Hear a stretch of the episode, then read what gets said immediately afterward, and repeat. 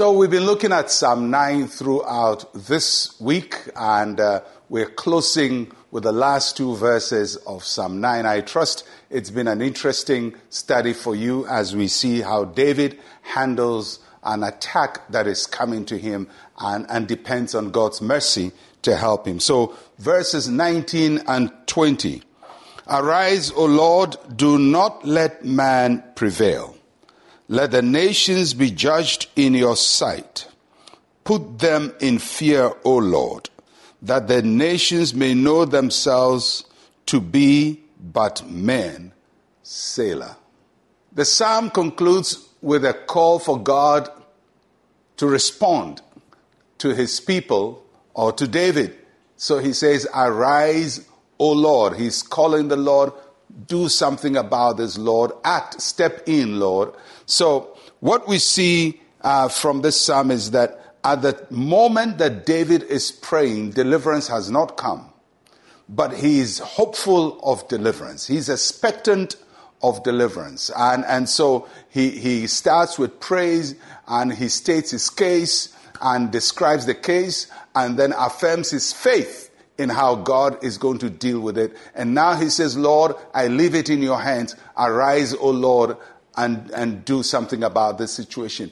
And the reason why he ends this way, uh, he tells us in these verses. And he says, Lord, arise because don't let man prevail. Do not let man prevail.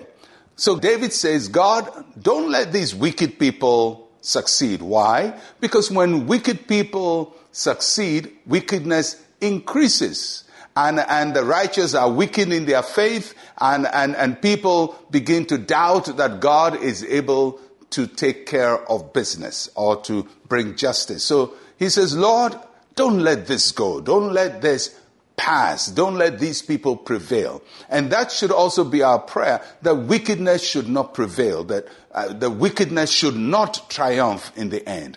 Then the second thing he says, he says, Lord, put fear in them put fear in them. So this is a call for God to terrify these people who are trying to destroy the righteous. He says, Lord, put fear in them. But there is a redemptive side of that prayer.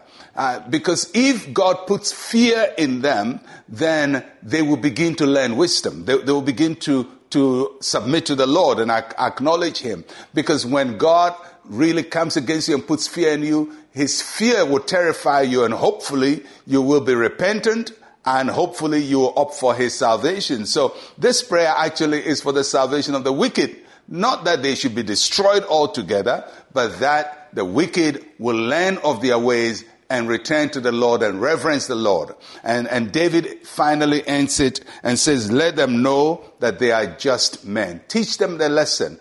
Let them know that their best plans will not succeed, that they are just human beings, they are limited in power, they are limited in scope. So, it may seem like a judgment against the wicked, but it's also redemption for the wicked. Because if God puts fear in them and they learn that they are just men, then as happened to Nebuchadnezzar, uh, they, they would come to proclaim there is no God by Jehovah.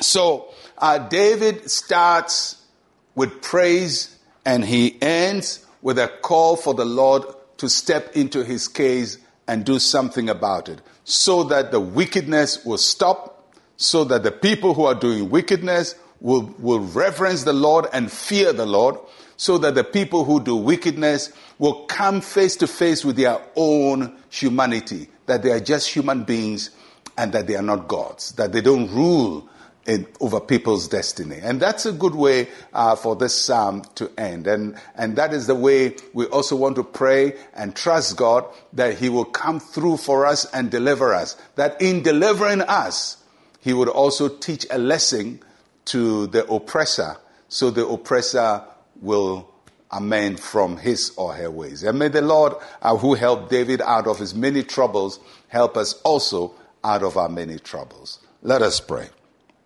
Say with me, Heavenly Father, arise in our world, cause wickedness and evil to cease, magnify your name in all the earth.